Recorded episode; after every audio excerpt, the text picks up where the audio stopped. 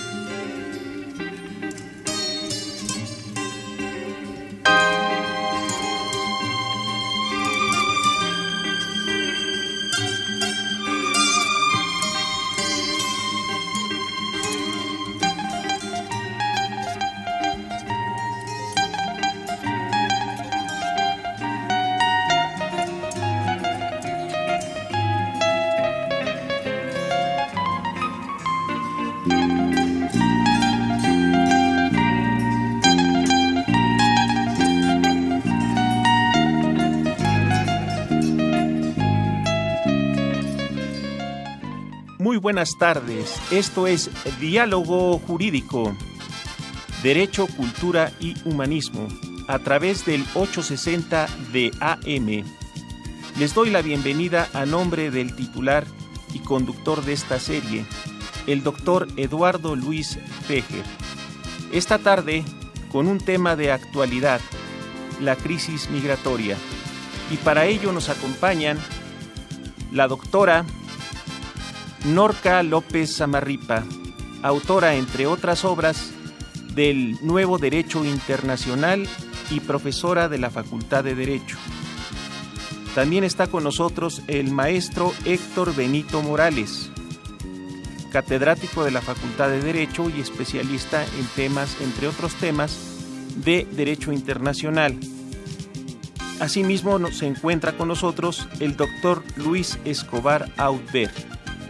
Esta tarde, ellos contestarán nuestras dudas acerca de la crisis migratoria. ¿A favor? ¿En contra? Quédese con nosotros los próximos cincuenta minutos para escuchar sus muy particulares puntos de vista. Mire, no, no es que no tenga una logística, sí tiene, este, en, en, desde el aspecto de jurídico. Tenemos una ley, un, o sea que desde dos mil once eh, salió la ley migratoria, una ley que contiene, eh, que está muy muy preparada humanitariamente, eh, tiene, está despenalizada la migración no documentada, tiene elementos muy buenos. Eh, sin embargo, hay dos fenómenos que están aconteciendo actualmente en, este, en México. Primero fue el efecto llamada, que ese efecto viene eh, pues a raíz de que el señor presidente estuvo en campaña desde el dos mil dieciocho y que decía que todos los migrantes iban a tener trabajo en México, en el Tren Maya, ¿sí? En el famoso Tren Maya. Y la segunda son, como hace un rato yo lo documentaba, las tarjetas, las tarjetas humanitarias que uh-huh. se estuvieron repartiendo, ya no se están repartiendo. Eh, eso fue lo que animó a mucha, a los éxodos eh, a, masivos, masivos, sí, a, a venirse comunitariamente, porque por, eh, primero eh, que iban a tener labor eh, en, en nuestro en nuestro país, y dos, eh, con la esperanza eh, que, que iban a poder transitar libremente sobre este país con la tarjeta humanitaria para, llegado el momento, trasladarse a Estados Unidos, porque su objetivo, el noventa y dos por ciento de los que vienen a México, su destino final es México. Digo, es Estados Unidos, perdón. Sin embargo, al ahorita al haber el impedimento, ta, o sea, al estar tan la política migratoria con Estados Unidos tan cerrada, se quedan aquí. ¿Sí? Pero sí hay una planeación que no se esté llevando, eso es otra. Además, bueno, eh, nunca se imaginaron el éxodo, el, pero fue fue el efecto llamada. de, de que aquí va a haber trabajo. ¿Sí? Benito. Bueno, yo creo que habría que eh, dimensionar el problema, porque aparentemente con cifras que se nos van presentando parece que es un problema que se está agravando, que es un problema que se sale de control, y efectivamente lo que dice la doctora Norca, yo estoy de acuerdo con ello, pero eh, habría que considerar que eh, esto se ha hecho eh, tomando en cuenta que no teníamos nosotros la infraestructura para Una, una migración como la que estamos nosotros teniendo, que por cierto es una migración de paso, no es una de tránsito, no es una migración que del todo es para que se asienten como inmigrantes los que están entrando a territorio mexicano. Entonces, el problema es que ya se están quedando, ¿no? Sí, es correcto. Ese es el problema, que, que ya se están quedando muchos, eh, pero bueno, inicialmente no era, no es esa la, la intención, y habría que habría que ver que nuestra nuestra estructura, nuestra infraestructura para migrante, para atender la migración, pues era una, una estructura que solamente era prácticamente para seguridad, es decir, la entrada, regular la entrada, la salida y en todo caso eh, deportar a los que no ingresaran con su documentación eh, correcta, con su, que no acreditaran su legal estancia en el país. Y lo que estamos viendo ahorita pues es otro tipo de demanda que eh, definitivamente habrá que considerar a efecto de que también la infraestructura con la que se cuente pues pueda atender eh, con mayor velocidad eh, los trámites, porque finalmente eh, el hacinamiento eh, ha ocasionado ya eh, problemas entre los propios migrantes y problemas respecto de las autoridades que controlan, que manejan la, que manejan la migración.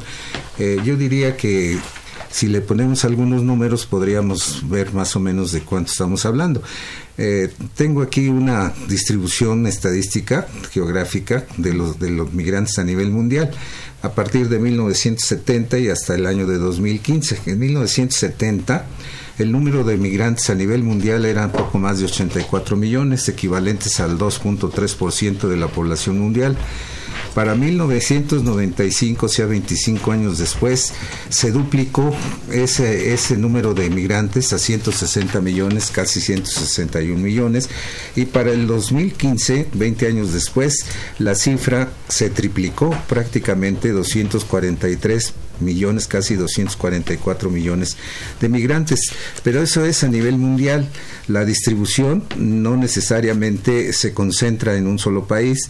No hay muchos países, por cierto, que reciben migrantes, pero sí hay algunos países que la concentran. Por ejemplo, Estados Unidos ha tenido de mil novecientos noventa a dos mil dieciséis un crecimiento de casi el doble de los migrantes. Para mil novecientos noventa tenía veintitrés millones y para dos mil quince cuarenta y seis millones, o sea que estamos hablando de que Estados Unidos concentra eh, una gran parte o la mayor parte de la población migrante en el mundo.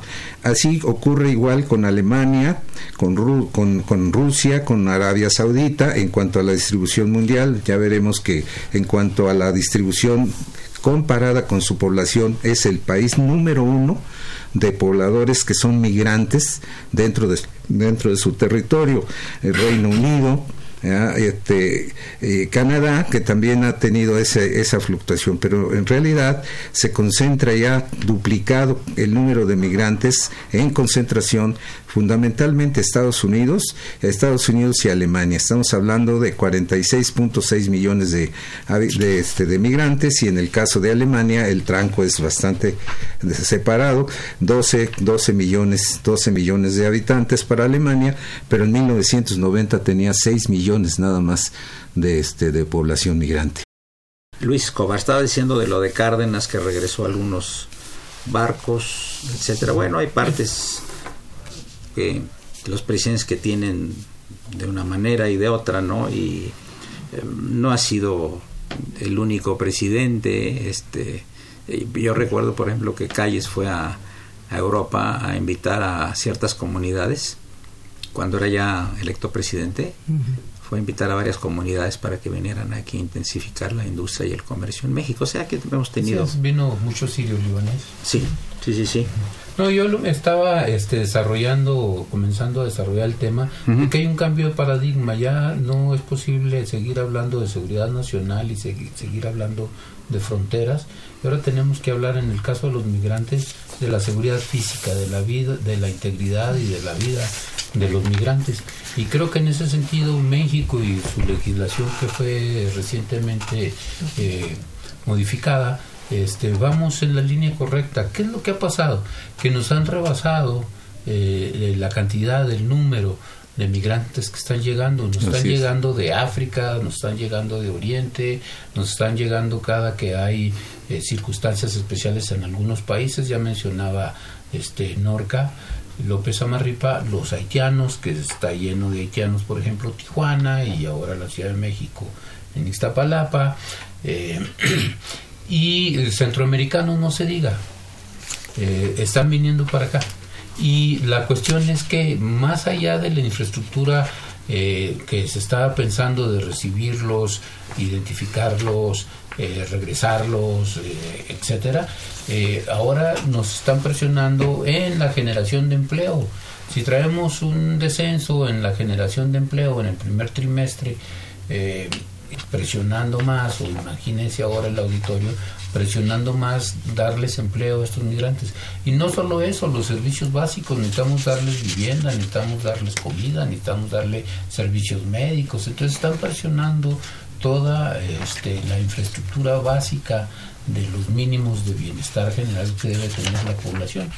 Soy Eduardo Luis Feher, es el programa de la Facultad de Derecho. Están ustedes en el ochocientos sesenta y esto es Radio UNAM. Gracias.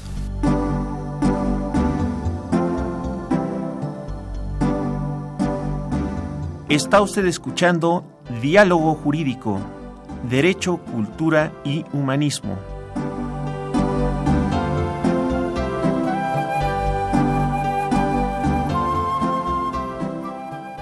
A través del ochocientos sesenta de A M. El alma mater del cuadrante.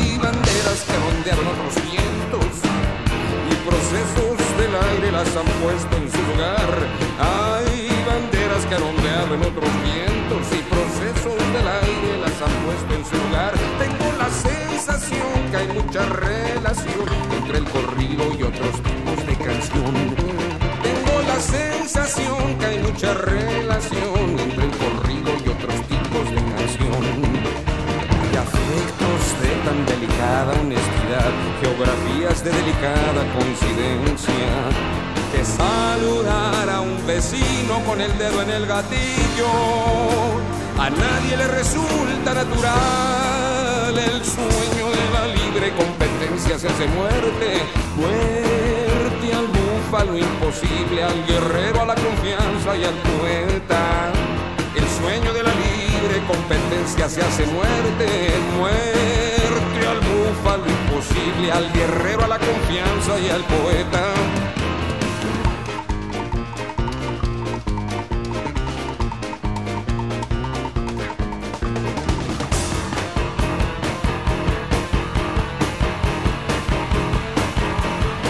Tengo la sensación que hay mucha relación entre el corrido y otros tipos de canción. Tengo la sensación que hay mucha relación entre el corrido y otros tipos de canción. Bueno, hablaba Benito hace rato de los aspectos positivos y los negativos de las migraciones. Yo creo que yo no yo no tacharía de efectos negativos de las de las son son seres humanos con problemas humanos que tienen que Así cambiar es. de país por problemas humanos, uh-huh. y pues esto no es negativo. El problema es que la situación que se crea con la presencia, cuando a veces no hay capacidad de los países receptores. Es correcto. A ver, Norca.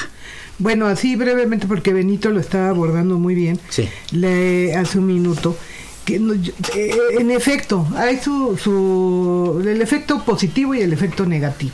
El efecto eh, negativo es de que eh, estas personas vienen, eh, pues bueno, aspirando llegar a Estados Unidos. Lo lamentable de todo esto que es que seguimos siendo el patio, el patio trasero de Estados Unidos. Sí. ¿Sí? Pero al no, al tener el impedimento de pasar, entonces, ok, se quedan aquí. Eh, al tener impedimento, eh, México no, no, si México no, no, no puede sustanciar eh, los problemas eh, de los nacionales, pues ahorita, bueno, el presidente los invita a estas personas a trabajar en el Tren Maya, pero el Tren Maya es un proyecto. Uh-huh. Ahorita realmente ellos, si no traen, eh, porque la tarjeta que yo me refería al inicio de este programa, que la tarjeta humanitaria, fue repartida, pero ahorita ya no se está repartiendo. Entonces ellos no traen la, digamos, la solvencia para trabajar, eh, o sea, de, de, la solvencia de papeles para poder trabajar en, en, en México. Entonces, ¿a qué se dedican? Esto es el efecto negativo. Pues se dedican a robar, uh-huh. o a, se, a pedir dinero en las calles, como es lo que está sucediendo. Ese es un, un efecto negativo de que ya exigen, como fue allá en Tapachula, en, en Chiapas, que fueron al Instituto Nacional Migratorio, a las oficinas, y rompieron vidrios, destruyeron, y así tampoco se puede. Un efecto negativo, tú hablabas de el éxodo migratorio que hubo cuando los guatemaltecos, bueno, Eh, que se puso, eh, eh, como entraron muy ordenadamente a nuestro país, y realmente ellos venían por un refugio político, no era realmente migra- o sea, migración por cuestiones económicas, sino era un refugio. Así porque es. estaba eh, aconteciendo, ¿no? Eh, problemas en, en su país, había una guerrilla, sí, sí. y la vida de estas personas estaban en peligro. Uh-huh. Entonces, cuando ingresaban, ingresa, o sea, no, no estaba tan avanzada humanitariamente la ley migratoria, eh, ellos se quedaban en Chiapas, y bueno, el gobierno tuvo la capacidad de organizarlos, les puso sus albergues, eh, uh-huh.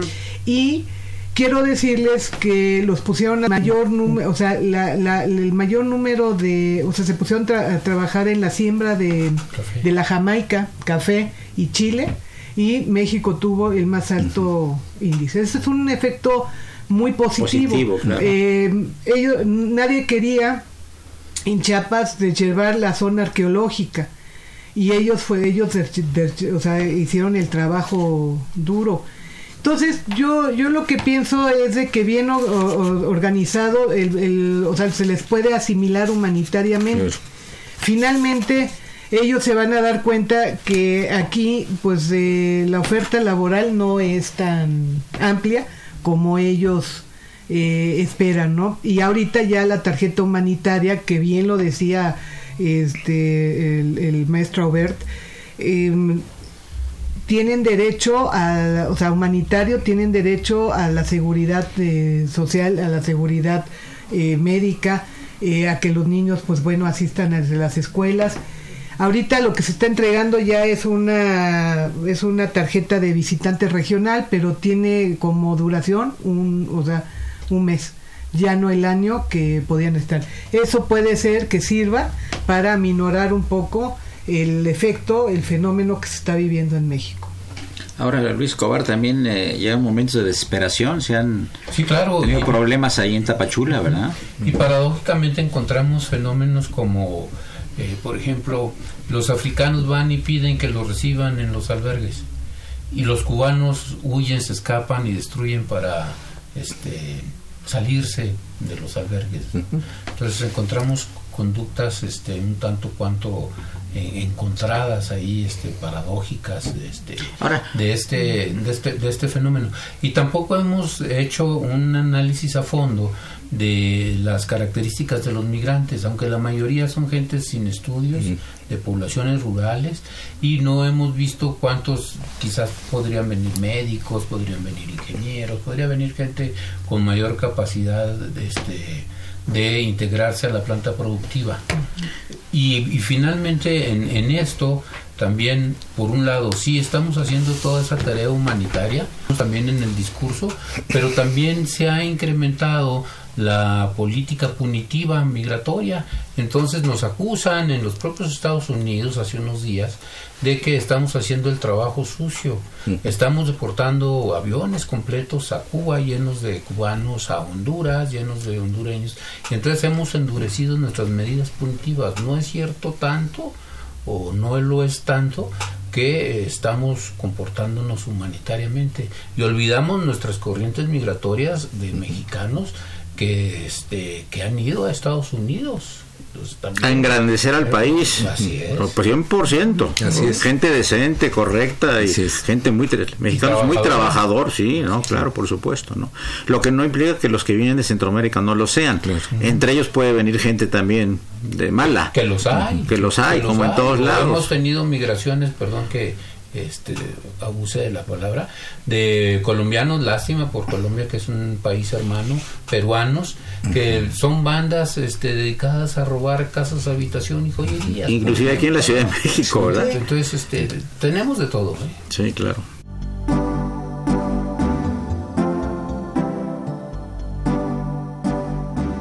Está usted escuchando Diálogo Jurídico, Derecho, Cultura y Humanismo.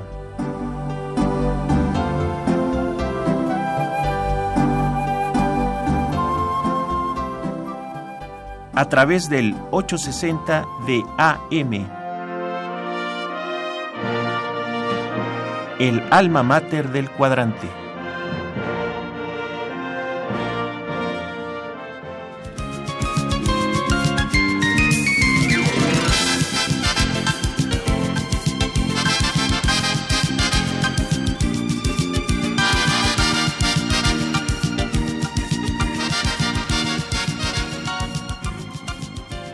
Gracias, amigos, por continuar con nosotros a través de Radio UNAM ochocientos sesenta de A M. Estamos en Diálogo Jurídico, Derecho, Cultura y Humanismo. Les recuerdo nuevamente que se encuentra con nosotros la doctora Norca Cristina López Zamarripa, catedrática de la Facultad de Derecho, especialista en temas de derecho internacional público y privado y autora del libro El Nuevo Derecho Internacional. También se encuentra con nosotros el doctor Luis Escobar Aubert, catedrático de la Facultad de Derecho. Asimismo, el maestro Héctor Benito Morales Mendoza, catedrático también de nuestra facultad. Sigan escuchando sus muy particulares puntos de vista acerca de la crisis migratoria a través de Diálogo Jurídico. Sé que estamos viviendo una crisis.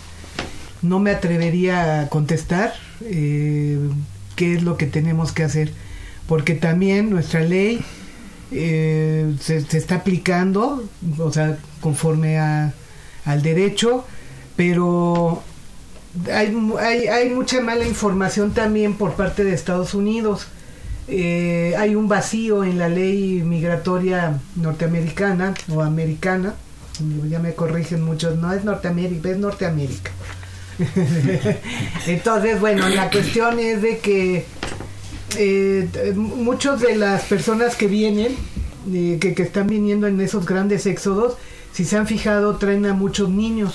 Uh-huh. Eh, que no pasaba antes, sí, ¿verdad? Que no pasaba antes, porque la mala información que se tiene, como a un juez le prohibió a Trump, a Donald Trump, eh, encarcelar a los niños, o sea, ponerlos tras rejas o en jaulas y separarlos de sus familias. Es correcto. Uh-huh. Entonces eh, creen ellos que trayendo a los niños pueden ellos permanecer en Estados Unidos, y eso es una mala información. Entonces, eh, regresando a la pregunta que me hiciste, no me atrevería yo a contestarla. Son muchas las políticas que se tienen que atender, son muchas las, o sea, y, y bueno, lo riguroso, porque ley tenemos, y una gran ley, para mi gusto, desde humana. Mi punto de, sí, muy humana, eh, desde mi punto de vista. Este, Benito, y por ejemplo la, la migración que hay muy fuerte, el éxodo de venezolanos a Colombia. Sí, de más de un millón. Eso es algo ¿Qué hace parecido. Colombia? ¿Qué hace Colombia? Eso es a, y... algo parecido a lo que estaba comentando la doctora Norca, efectivamente, cuando lo de lo de Guatemala. Pero mira, yo quisiera, perdón la insistencia en, sí. en este en valorar los aspectos positivos de la migración, porque parece que siempre se es un estigma, ¿no? Uh-huh. Y yo creo que no, cuando menos con datos de las de las Naciones Unidas, eh, la migración pues ha contribuido a mantener eh, a mantener los niveles de los niveles de población. La magnitud de población en Europa habría caído entre dos mil y dos mil quince sin la presencia de los migrantes, por decir algo. Ese es un, ese es un punto. El otro punto que también destruye opiniones que no son la verdad es que son una carga a los migrantes, en el caso concreto de México, una carga para los Estados Unidos, y eso no es del todo cierto, porque muchos pagan impuestos. Este, contribuyen a la, a la, al crecimiento del Producto Interno Bruto norteamericano y además pagan impuestos. Entonces no están ahí como una carga, sino que hay contribución de ellos mismos a efecto de, de, de soportar su soportar su presencia. Eso. Y un punto bien importante que creo que no debemos olvidar es la parte de la generación de riqueza que envían, por ejemplo, en el caso de no, México a nuestro país, que son las remesas. Nada más eh, veamos, en el año dos mil la India recibía doce mil ochocientos cuarenta millones de remesas. Para el año dos mil quince, sesenta y ocho mil novecientos diez millones.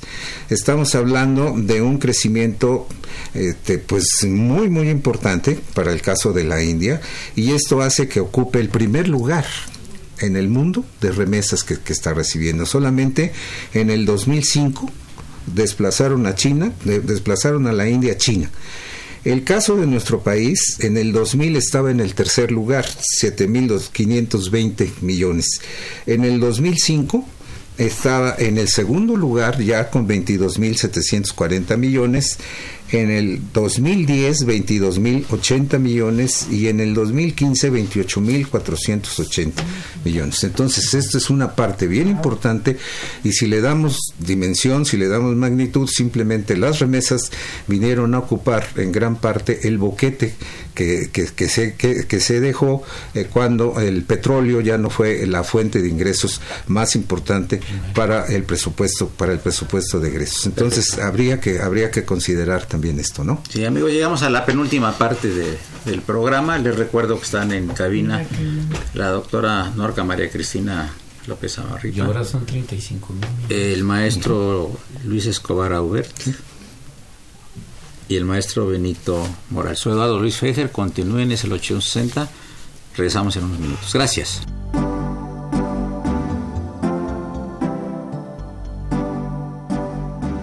Está usted escuchando Diálogo Jurídico, Derecho, Cultura y Humanismo.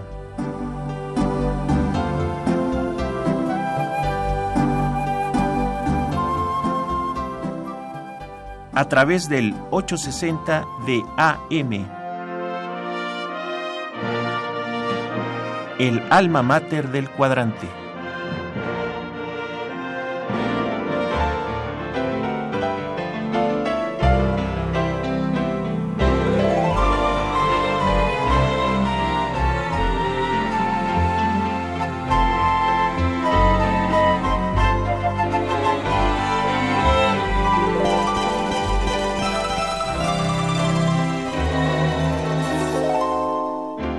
¿Qué te parece, mi hermano,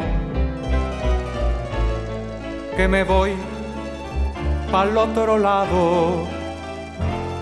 Me voy a probar mi suerte, porque aquí se me ha volteado. Tú sabes que hice la lucha y que por mí no ha quedado, pero hay veces que el destino nos carga duro la mano. Me voy confiado en la vida y en la fuerza de mis manos. Sé que hallaré la salida, pues me uniré a mis hermanos. Unos se fueron un tiempo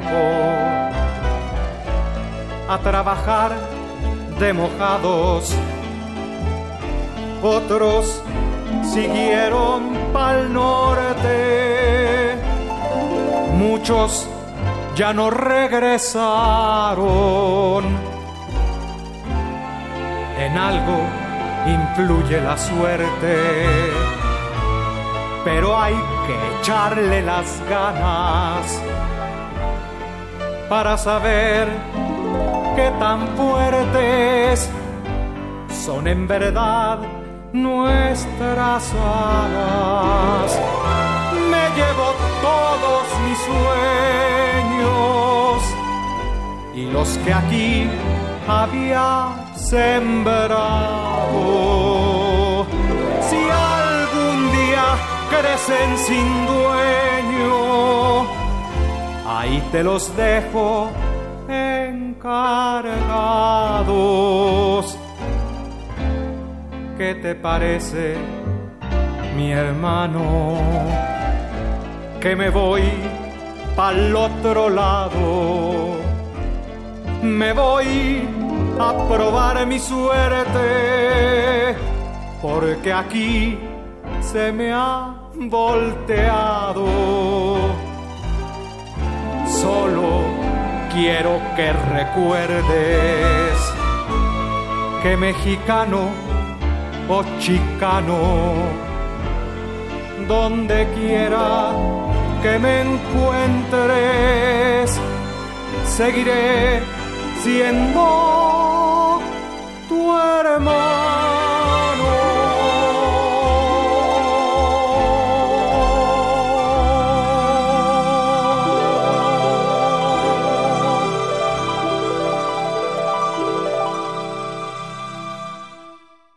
El problema, el problema es, ahorita platicábamos, eh, es una bomba de tiempo.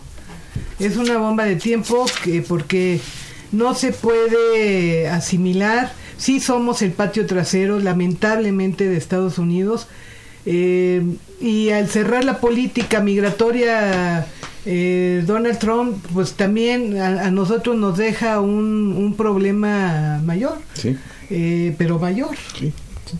Yo no sé eh, si, porque no se va a poder asimilar aquí eh, la llegada de tanta gente, porque siguen llegando y este eh, y entonces yo sí creo que que se te, tendría que haber una reunión entre Donald Trump y el presidente de, de México, eh, López López Obrador, para, pues, para para ver la política migratoria, ver qué es lo que se va a hacer conjuntamente en los dos países, porque eh, yo, o sea, lo, lo que ellos pretenden, la, la, los éxodos migratorios, lo que pretenden es llegar a Estados Unidos. Ese es su destino final. Es como yo lo veo. Bueno, aquí habría dos cosas importantes que en las cuales insistir. Eh, en primer lugar, lo que a lo que se refería Luis Aubert hace un momento, eh, el, el, el, la, la migración no es no es no es homogénea, es heterogénea. Hay de todo. Va caminando gente que que tiene apenas la mínima preparación, pero también migrantes, hay gente con preparación, ¿verdad? ¿Cómo no? Y esto habría que tomarlo en cuenta, porque también los países receptores no están con la idea de rechazar toda la migración, sino que ahora pretenden ser selectivos en eso. Y esto pues lo sí. podemos ver inserto en un marco mayor que, es, que se conoce ahora como la economía del conocimiento. ¿Verdad? Esto empieza en la década de los noventa y eh, esa, esa economía del conocimiento trae importantes transformaciones enmarcadas, no solamente en cuanto a productos, sino también en cuanto a cuestiones laborales, en cuanto a mercados, en cuanto a mano de obra migrante. Entonces es mano de obra migrante precisamente para atender estas, estas, estas transformaciones.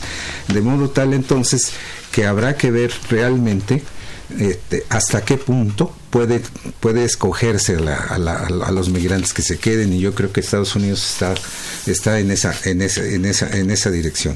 Ahora, en relación a lo que decía, a lo que decía Norca, yo creo que aquí habría que considerar también que eh, dentro de las distintas causas de la de la migración, pues están eh, obedecen a variables históricas, geográficas, políticas, económicas y también y también fa, fa, familiares.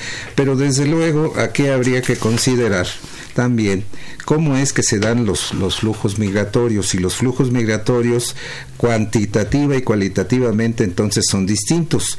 Hay un nuevo patrón a resulta de lo que yo hablaba de la economía del conocimiento, un nuevo patrón migratorio.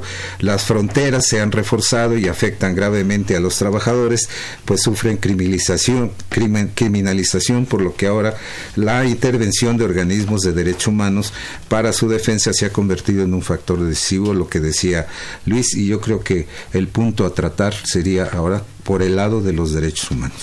Eh, Luis, sin embargo, por ejemplo, una persona que, que vuela de la India a México, es un moderno o de, de, de alguna parte del Medio Oriente, etcétera, a México, eso tiene un costo tremendo. Altísimo. Inclusive muchos migrantes eh, que se van al norte de la República, están los famosos polleros, y les cobran cuatro mil o cinco mil dólares y luego los dejan ahí en la mitad del desierto, que es una cosa criminal terrible. ¿Cómo ves que, que, que tiene gente de la India, que cuánto puede costar un, un vuelo de la India a México? Pues mínimo dos mil dólares y pico, ¿no? Uh-huh. ¿Y de qué comen? Como dice el señor Chávez, ¿de qué comen? ¿De qué viven? ¿Dónde se bañan? A ver, Luis. Efectivamente, y en el caso concreto de los hindús, este, tienen uh-huh. muchas familias en Estados Unidos. Ahí les mandan dinero. Están absorbiendo el costo. No, del, ese. Del viaje. Pero yo me quiero referir a lo que nos decías hace rato, que qué respuestas habrá. Y recuerdo recientemente, lo, lo comentó alguien, un colega nuestro, que nos sabíamos todas las respuestas, pero ahora nos cambiaron las preguntas. Okay. Y yo me quedaría un poco con las este, recomendaciones que hizo CEPAL, esa mexicana muy distinguida, Alicia Bárcenas, uh-huh. este, está recomendando por parte de CEPAL, la Comisión Económica para América Latina, sí. que una integración económica con América Central, porque regresando a los datos que manejaba Benito, eh, México ahorita trae de remesas treinta y cinco mil millones de dólares, y los tres países este, más al norte de Centroamérica, Guatemala, eh, El Salvador y Honduras, entre los tres hacen veinticinco mil millones, ¿no? Y un poco también lo que dice Benito, eso es solo el diez por ciento de lo que ellos ganan, lo que mandan sí, para acá. Así es. El resto se queda en Estados Unidos. Uh-huh. Este, y entonces ese dinero, si bien es cierto es dinero que ellos mandan a sus familias, también pudiera generarse proyectos productivos.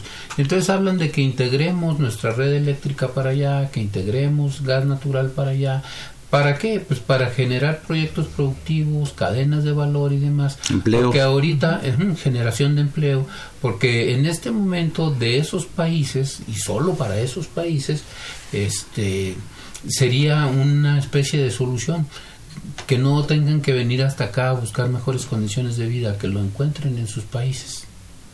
Pero sin embargo queda el problema con los este, migrantes de las otras nacionalidades. Incluyendo los mexicanos. Incluyendo que los siguen yendo para allá. Que siguen yendo para allá. Ya no son wetbacks, ya no son espaldas mojadas sí, no. que pasan el río nadando, sino que ahora eh, tramitan su pasaporte, sacan su visa y uh-huh. se quedan allá. Uh-huh. Y ya es otro tipo de migrante, ya sí. no es el migrante rural sí. que iba a piscar a Estados Unidos. Ha cambiado totalmente. Mucho profesionista inclusive. Mucho ¿eh? profesionista. Sí es. Que los absorben las, las uh, universidades. Gracias. Bueno, una palabra final, doña Norca López Zamarripa. Pues bueno, mira, realmente es, eh, necesitamos eh, que se revise muy bien la situación, que se, te, que se tomen las medidas correspondientes eh, para que México, para variar, no siga siendo la, el patio trasero de los Estados Unidos. Y que también, bueno, pues ver los índices de pobreza y marginación. Eh, sé que los índices irán subiendo. Este, no vamos a la baja, vamos eh, a la, a la, lamentablemente. Y entonces, bueno, pues eh, sí hay muchas cuestiones que atender, es una difícil situación.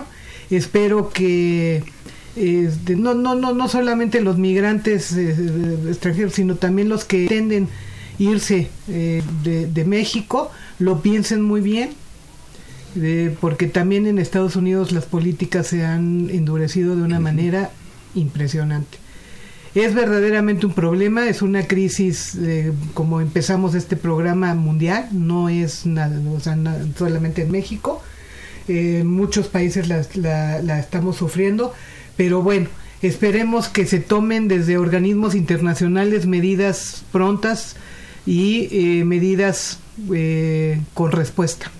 Muy bien, Benito, dos minutos, por favor. Bueno, yo, yo retomaría la parte que, que comentaba Luis y el punto de vista de Norca en función de que lo que necesitamos ante una situación tan compleja, tan difícil, que no tiene ahorita avisos de solución, cuando menos en el corto plazo, pensar en, en la idea de la organización. Yo creo que hace, hace mucha falta la organización para atender este, este problema, y el planteamiento para arraigar un poco dentro de, dentro de sus propios países a la, a la población, porque pues si no, no va a haber nadie que los pare y van a seguir incrementando.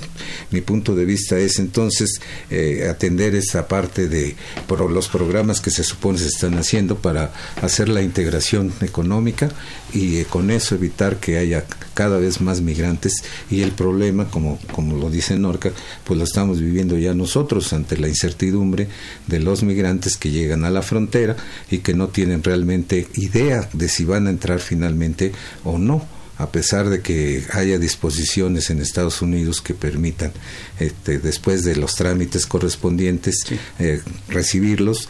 Pues Trump ha bajado la cortina, como se dice, okay. Y tenemos entonces ese problema increciendo okay. en la parte. Tienes un minuto, Luis. Seré muy breve.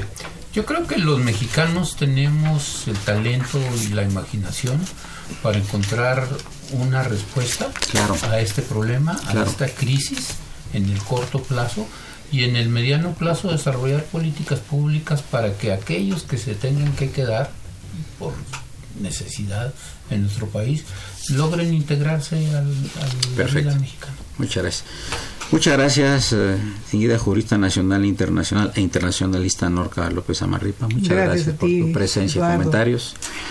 Querido maestro Benito Morales, hoy sí no hubo trifulca en la cabina, así que puedes venir cuando quieras. Bienvenido, muchas gracias. Gracias, Eduardo. Un gusto tenerte muy amable, nosotros. Gracias. Y obviamente el talentoso maestro Luis Escobar Aubert por su presencia y comentarios.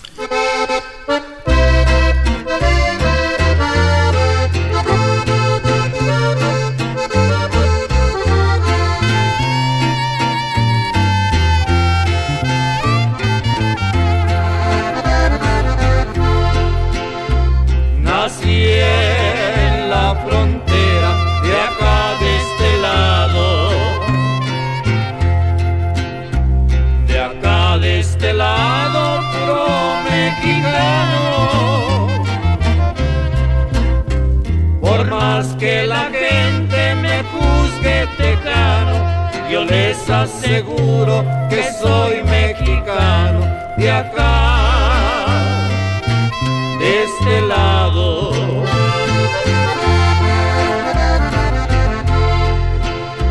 Porque uso de lado el sombrero vaquero, porque uso pistola y chamarra de cuero. También acostumbro mi cigarro de hoja y anudo a mi cuello la máscara roja. Me cree otra cosa.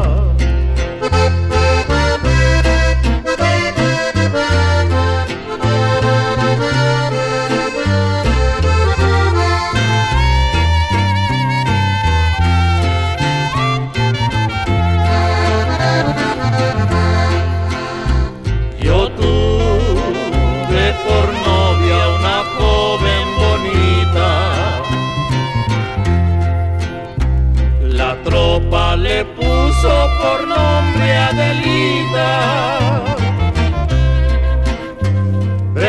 generosa y sumisa regaba las flores y nos alegraba cantando canciones, canciones de amores.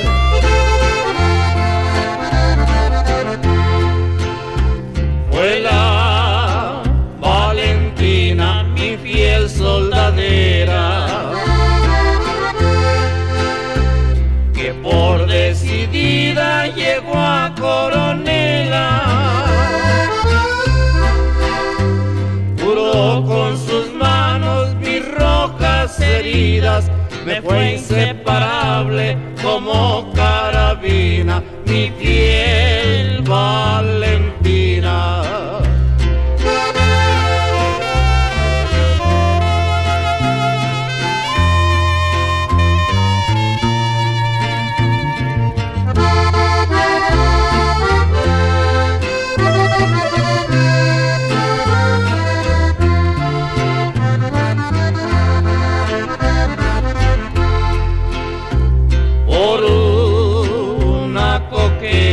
Perdí la cabeza por una coqueta llamada Marieta. Fue amante de toda, de toda la tropa, por eso la quise, por linda y coqueta, mi linda Marieta. Muchas gracias por habernos concedido el favor de su atención a la emisión del día de hoy de Diálogo Jurídico, Derecho, Cultura y Humanismo. En la operación, Socorro Montes. Grabación y montaje, Miguel Ángel Ferrini. Asistente de producción, Raúl Romero Escutia. Y en la producción y dirección del programa, su amigo Francisco Trejo. Además de haber contado con el titular y conductor de esta serie, el doctor Eduardo Luis Feher. Y no se vayan de Radio Universidad. Muchas gracias y muy buen provecho. Chulas fronteras del norte, cómo las extraño, no las miro desde hace un año. Andándome yo paseando por las fronteras del norte, ay, una cosa tan hermosa. De Tijuana a Ciudad Juárez, de Ciudad Juárez Laredo, de Laredo a Matamoros, sin olvidar a Reynosa. Me acuerdo la primera vez que fui a United States of America, que no me fui a pasear, fui a piscar. Le escribí a mamá, mamá, ya compré saco. Un argüente que formó mamá en el rancho, mi hijo anda muy bien vestido, trae saco nuevo. Nada, pues el saco de piscar.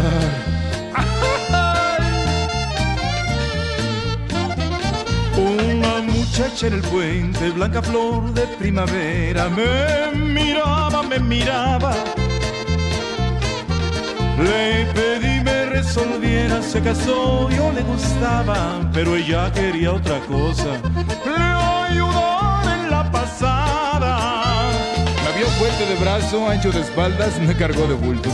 Y yo haciéndole de estera, al llegar a la aduana me dice de la cachucha, ¿qué llevas ahí? Puro whisky. Pues sí, pero lleva cien cajas. Es que ando de parranda y no soy de botella, soy de caja. Agarra dos para ti. Y no las agarró, se quedó con todas. Antes iba al otro lado, escondido de la gente, pues pasaba de mojado. Ahora tengo mis papeles, ya estoy dentro de la ley. Toma whisky o la tequila. ¡Oh! Highway. En eso llegó el cherifón, un pelado que me saca como dos metros más de alto, y nos vimos cara a cara. Bueno, eso de cara a cara es un decir, lo más que le alcancé a ver fue la vía del pantalón. Hey, tú mexicano, tú eres mojado. Wait a moment, I am walking here.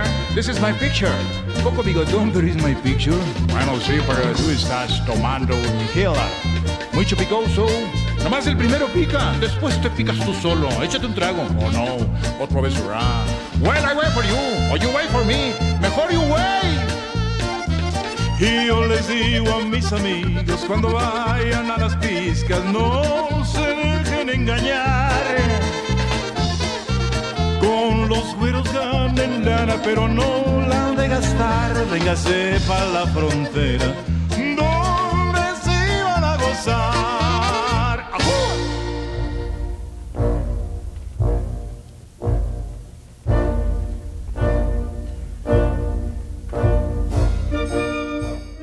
Diálogo Jurídico fue una coproducción de Radio UNAM y la Facultad de Derecho.